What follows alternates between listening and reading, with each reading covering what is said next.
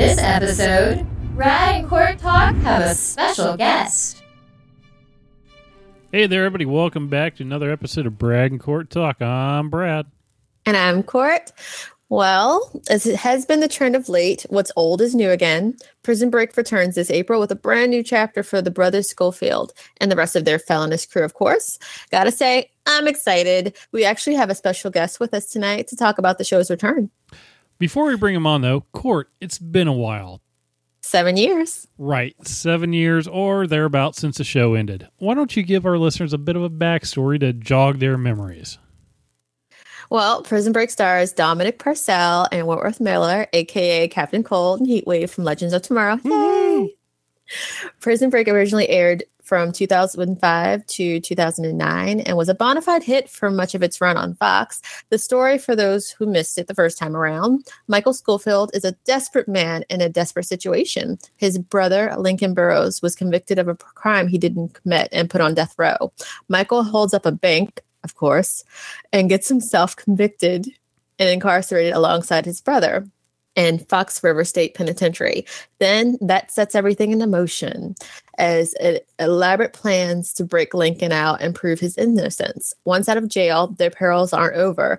The brothers must flee to escape, recapture, and battle an intricate political conspiracy that puts everyone's lives in danger. Not to spoil it for anyone beyond that, but during the show's entire run, there are a few prison breaks involved in some shadow government doings.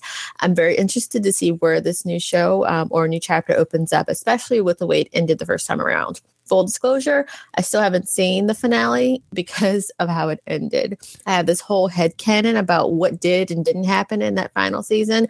With the revival picking up seven years later, it looks like I can let that head canon go. Yeah, you're one of those people. I'm one of those people. I am Joey Tribbiani. I put stuff in the refrigerator, in the freezer, if I don't like the ending. Because if it's in the freezer, it didn't happen. So, without further ado, let's welcome Mr. Amin El Gamal, who will be playing a character in the upcoming revival of Prison Break. Hello, everyone. Hi. Thank you so much for joining us tonight. Thank you for having me. Yeah, we, have been looking forward to this uh, revival of Prison Break coming up. You know, uh, some interesting things happen to get it back on the sh- on the air again. So yeah, we're l- looking forward to talking to you a little bit about it. I'm excited to share. What can you tell so, us about the Prison Break revival? Um, I can tell you that a lot of your favorite characters from the first few seasons will be back in mm-hmm. sort of new and exciting ways. Um, a lot of the themes that fans have come to love about brotherhood and loyalty and justice and um, things like that come back. Um, but all the action plays out in a much more international and sort of epic way. Um, the scale is just much bigger, um, which I think is really exciting. Um, Paul, uh, the creator of the show, was inspired by the Odyssey, Homer's The Odyssey. Mm-hmm. So, um, so, and you might recognize that my character, Cyclops, yes, um, is is also an ode to the Cyclops in Greek mythology um, and the Odyssey. And my character, I mean, it's a little bit different, but there's there's echoes of that, which I thought were really cool. Um, there's a lot of really cool action. The production values, I think, are upped um, since you last saw everyone, mm-hmm. but it's very much in the vein of the show. I don't think I think I don't think anyone will be disappointed. Awesome. And you said your, your character is Cyclops. Uh, what can you tell us about him? Um, he is a very troubled young man um, who who in some ways is someone that a lot of audiences will have sort of a knee jerk negative reaction to. Mm-hmm. Um, he's the kind of person that someone might dismiss as like evil or or um, inhuman, but um, over the course of the show, I, I hope that I brought some humanity to the role. Um, can't say so too much more um, than that. Understood. Understood. Without spoiling anything, um, but uh, the way I saw the character is, if it, and if it's successful in what I was trying to do, you'll see someone who um, is is is broken in a sort of way and who acts out um, and make some bad choices because of um, his own sort of wounds and his own struggles to belong. Awesome. Now, how do you so get? vague? Now, and you have to be, and I totally understand. And I want you to keep it spoiler free because I'm excited for the show coming back. So, um, Yeah, how, how do you get into. Cyclops' head? Like, how do you get into character? How do you get there? It takes a lot of different work. I mean, as an actor, you have um, some internal work that you do in terms of what you bring with your imagination Mhm. and your own personal, the way that you figure out what connects you emotionally to this character. So I did that kind of work. I, I obviously there is there's a lot of ways in which the character is extremely different from me, um, but I had to approach it because he is sort of a villainous sort of archetype in the show. I had to approach it with a very non-judgmental um, way and look at it and be like, okay, how can someone, how could I get to the point where I do some of the crazy things this character does? What would make a human being get to that point? Um, I think we see a lot of characters in the same mold as Cyclops. Is a Mhm. kind of common common archetype, but we rarely see like the humanity of those people, Mhm. um, the humanity of beyond just being a bad guy. So that was sort of the most important thing for me. And then there was research. Um, the character is supposed to be from Yemen, so I did a lot of research into a correct dialect. Um, and for some of the Arabic that I did, and also I have an accent when I speak in the show. Mhm. Um, and a lot of research into the civil war situation in Yemen. So I felt like I was um, a responsible, I guess, custodian of that story. Mhm. And a lot of research into the circumstance that this character finds himself in. I don't want to spoil it, so I'm not going to go too much deeper into that. That's and some of the psychology of people who are in situations like him. And then there was some physical work. So that's kind of like the third component of building a character. Um, and I, I was in arms training, learning how to shoot a machine gun convincingly. Mhm. and I, I'm basically like a lanky giraffe. so try so I was in boxing training to try to sort of make me slightly more convincing as a fighter. Um, the fights were something I took really seriously and worked really hard on. It's something that doesn't necessarily come naturally to me. Mhm. Um, and I even had to learn how to drive a stick shift in the middle of the desert. All right. Yay, stick shift. It's something everybody needs to know how to do. I don't. I should, but because I'm from California and I'm like a millennial, yeah. it somehow escaped me, and I'm ashamed of it. But we we, were in, we shot in Morocco, and we got there. They were like, "This is the two trucks you'll be driving in the desert," and I was like, "Uh, they're a manual, right?" And they're like, "There's no such thing as manual in Morocco, my friend." so I learned in like five minutes, and granted, I I did my best. Oh, I cool. stalled a few times, but I did my best. Um, and I guess the last thing I should say, in terms of physical stuff, is every day I was in makeup for about an hour with a um, some prosthetic and makeup that was pretty intense. So um, that was cool because Wentworth Miller would usually be sitting next to me getting his tattoos applied. Oh so wow. fun. Yeah, so it was fun to kind of be. Um, it was a fun, like, sort of bonding time. Nice. So, with all the physical activity that you trained for, did you do a lot of your own stunts in the show then? I I did all the fights that you see. I did do, but I do have a, a number of stunt doubles. So there was certain like body slam sort of stuff. There's certain stuff where your body makes contact with something and you could be in danger that a double steps in. But I did learn all the fights pretty much to a T. Um, and there's a few, yeah. So I, I do have a lot of doubles, and a lot of them didn't look much like me. So I'm really curious to see how it's uh, edited together. I saw one of my fights uh, when I was doing ADR, and it looked um, it looked incredible. So I think I think we pulled it off. Oh, But- looking forward to seeing that. So, did you watch the But was a- series? did you watch the Sorry. series during its initial run? I didn't actually. I'm ashamed to say I was not very familiar with the show, which is I don't know what rock I've been living under. Um, but I caught up pretty quickly thanks to Netflix. And I was really something I was really astonished about was how well the show holds up, Mhm. but also how ahead of its time it was. I mean, nowadays TV shows are shot in a very cinematic way. That's sort of the standard. You know, we're in this golden age of TV, and the production values are much higher, and it's shot like a movie. Mhm. But in the early, the early like 2004 when the show started, I think, or 2005, um, that wasn't the way TV was done, and Prison Break was sort of doing that ahead of the curve. So it's sort of like monumental in that way. Um, yeah, Yeah, I remember when the show first started up, but the fact that it was uh, this serialized, like, oh, he has to break his brother out of prison, and that's going to go for a season. Like, what are they going to do after that? And they Yeah. managed to make it work. Yeah, that Yeah, that was my and- and initial this thought one- too. Was like, how is this going to happen? yeah. I mean, in this one, really, it's a limited series. So they, Mhm. they don't want us to say it's a season for some reason. It's supposed to be a limited series. It's nine episodes. And it really holds up on its own. Yeah. Um, if you haven't seen the show, if you've seen the show, you'll get an added kick. It'll be particularly more of an emotional and exciting journey. Mhm. Um, but if you haven't, it really holds up on its own as this sort of epic, contained story, and some sort of like the Odyssey would. You know, there's a lot of references to that in the in the show, which I think are is kind of cool. So if that if that gets people to go back and you know read some classic Greek literature, I don't think that's a bad thing. No, not at all.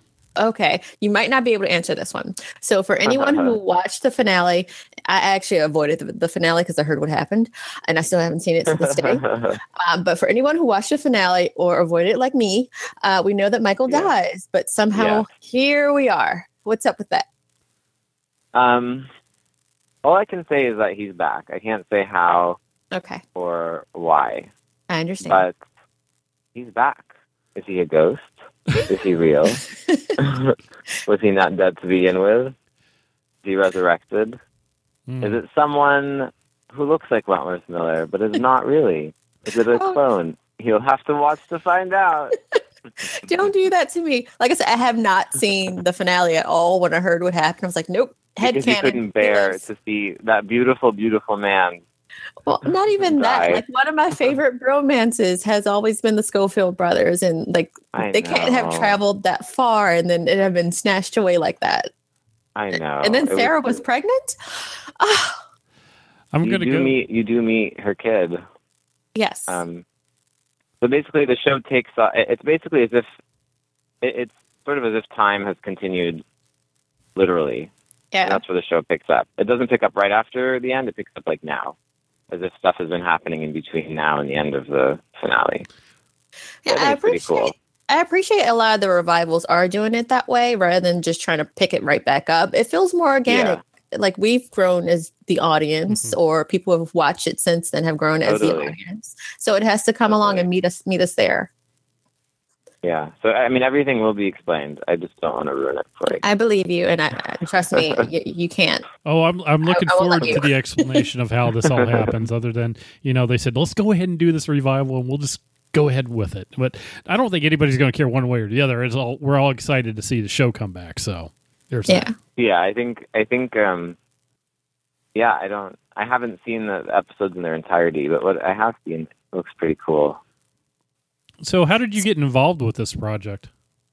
Um I auditioned a very sort of traditional way of being cast in the show. Um I auditioned actually for a different character. Um uh, it was a character that ended up being played by Kunal Sharma. Um and I was called back for that character and that's when I met Paul Paul Scheuring, the creator of the show. Mhm. And I remember being like, eh, I don't know if I did very well. I don't know about this. Um, and I remember hearing him having some like reaction. Maybe I made it up, but I heard like a hmm in the middle of my reading, and I was like, oh, I guess something was good. But I think what what was going on in his head was like maybe he should read for this other role. So I came in three times. This, the third time I came in, um, I was asked to make a tape um, with this new character. I didn't have a lot of time with the material, and it seemed very against type. So I, I only really read it like a couple times, and I was like, this isn't really me, you know. And if you and on paper, if you look at this character and you you know me, Mhm. you'll be like, that's really against type. It's a really interesting, creative, and a little bit risky of a choice to put this sort of character with this kind of person. Mhm. But what I think it did, I think it was sort of genius in a way because it adds this whole different dimension to this character. Like you could easily play this character, you know, have this big, like muscly, like you know, like hyper masculine, angry type. And that would fulfill like the purpose of the role. But I think they did something interesting by finding someone who who has very different qualities, and so it makes for a, a, a sort of odder, creepier, a little bit more conflicted performance. I think, or at least I hope. Sounds interesting. Definitely can't wait. Um, so, in the interest of keeping everything spoiler free, is there anything else that you can tease for us without spoiling everything? Um. Oh boy. Um. I don't think so. Okay. I can No, talk you- about the process. I can talk about Yeah. the process and and stuff that happened on set and different new actors, but I don't think there's much plot stuff I can really tease yeah. without giving stuff away. Unfortunately. So, you are also in a movie that's coming to Netflix soon. Can you tell us anything about that? yeah. So I'm in a new independent film called Namour. Mm-hmm. It's coming to Netflix and in select theaters, I believe, on March 15th. Um, I this is a project I'm particularly excited about. Um, I'm a supporting character, but it was direct, written and directed by an Egyptian American filmmaker named Heidi Saman. Mhm. And I'm also Egyptian American, and it's very rare that I get to work with other Egyptian Americans. And something that this this movie does, which we haven't really seen, is see like an Arab American family and their friends living in Southern California, and like there's no violence and there's no association with terrorism and there's no like negative stereotypes. They're just American people living their lives. How in the Um, world? I know what what What you the know, what? like, Normal I- people? Ameri- I- I know what what is that. So as an Arab American person, like it's Uh-huh. easy for me to get frustrated with what I'm considered for. yeah. um, and it's really refreshing and I think important. Representation really matters Yes, it does. has real world consequences. So this is an exciting. It was very exciting for me to be like, I don't have an accent. I don't have to have an accent. I can just be this dude who has Yeah. other interests. You know, who's living his life as like a real human. yeah. Um, so that was really refreshing. Um, and you know, she had a real struggle getting the film made. She had a film in Cannes, a short film, like five years before, maybe or more. I don't really know. Mhm. And people loved the script, but they kept saying, "Change the race of the characters. If you change the race of the characters, we can fund it." And she was like, "No, I'm not going to change the race of the characters." yeah. So I really, I it's a huge feat. It's a very low budget film. It's a big feat that it got as far as it did. Um, it actually got acquired by Ava DuVernay's company Array Now. Love That's how it's getting distributed. She Love is her. A, she is like she is a queen. yes. She's an icon. yeah. Um, and like you really said, the proud to go uh, ahead. No, go ahead. I'm just saying I'm pr- proud to even be like associated loosely with her in any way. Yeah. Oh, for sure. For sure. And like you said, the need for that is there. There are so many different types of people and families out there. Like we're all Yeah. Americans. Like look at us. Mm-hmm. I mean, And- especially now when we see like discrimination against Muslim Yes. people and Arab people. I mean, it's been something that's been going on forever, Yeah. but now it's so much in the forefront that I think Yeah. it's important to be like, look, we're just like you. Right. More than a stereotype. exactly. Just just look Yeah. and see. But yeah, Netflix has been really good about that and some of the other networks outside of the the main five. Yeah, yeah, we're getting there. I mean, there's been since all this stuff has gone down, like executive orders and whatever. Yeah. Hollywood is becoming more aware. Mhm. You know, they have been part of the problem. Yes. And now they're like, oh, okay, we want to get this right. So I think we're going to see in the next year or so, like more content that is a little bit more diverse in that way, which I think Yeah. is exciting. And we're ready um, for it.